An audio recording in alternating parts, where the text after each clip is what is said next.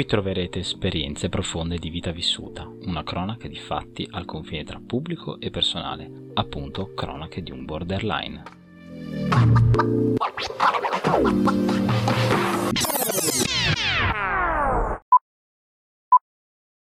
Ma tu, che sei di Bologna, perché ti sei trasferita a Milano? Oggi sono esattamente tre anni da quando ho lasciato il caldo e rosso abbraccio dei portici per varcare la soglia di una piccola casa di ringhiera dentro la circonvalla della City.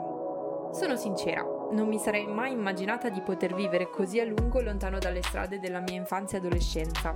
Mi è arrivato un giorno in cui ho ammesso a me stessa, e non con poco dolore, che quell'abbraccio mi stava soffocando.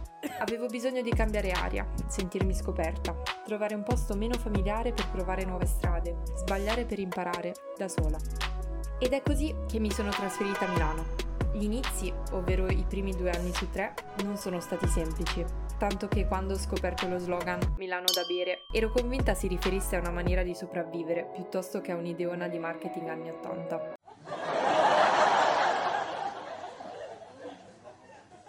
Nella carrellata di ricordi spiacevoli posso inserire, primo, l'inaugurazione della nuova casa alle quali le poche persone che avevo conosciuto all'epoca a Milano mi hanno dato tutte buca.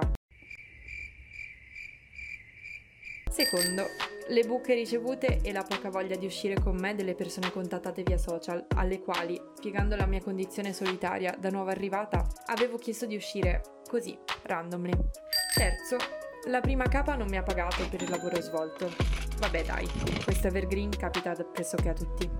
Quarto, la seconda mi umiliava talmente tanto da non farmi cenare la sera e farmi vomitare il nulla dallo stress il mattino seguente. Quinto, una lunga relazione morbosa e malata. Un altro evergreen. Mi scuso per la poca fantasia. Ma questo lo vediamo al mio prossimo CBL. E per ultimo, tutte le volte che ho pagato in ritardo affitto e bollette e ritardato a fare la spesa perché il terzo capo mi pagava in ritardo. E alla fine non mi ha proprio pagato. Ma la cosa che mi devastava più di tutte era il senso di abbandono che provavo nei confronti di Bologna e di tutta la mia vita che, come quella del vecchio Alex D, fin lì entrava tutta dentro un Jolly Invicta.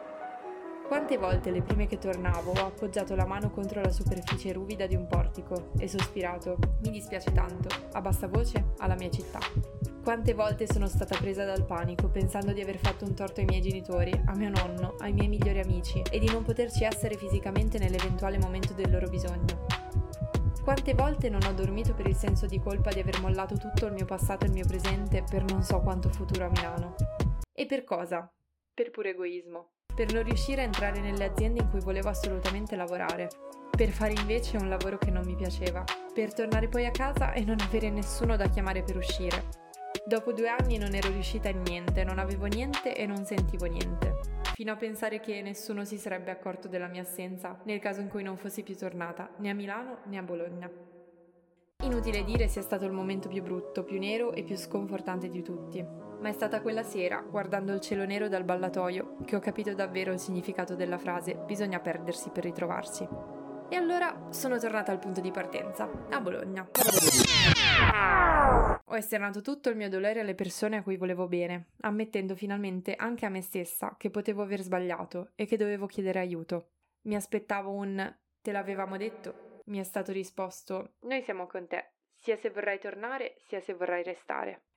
E allora è diventato tutto più facile perché la distanza è solo una questione mentale e io non mi devo dividere tra quello che è stato o sarebbe stato Bologna e quello che sarebbe successo a Milano, perché al contrario io mi posso duplicare.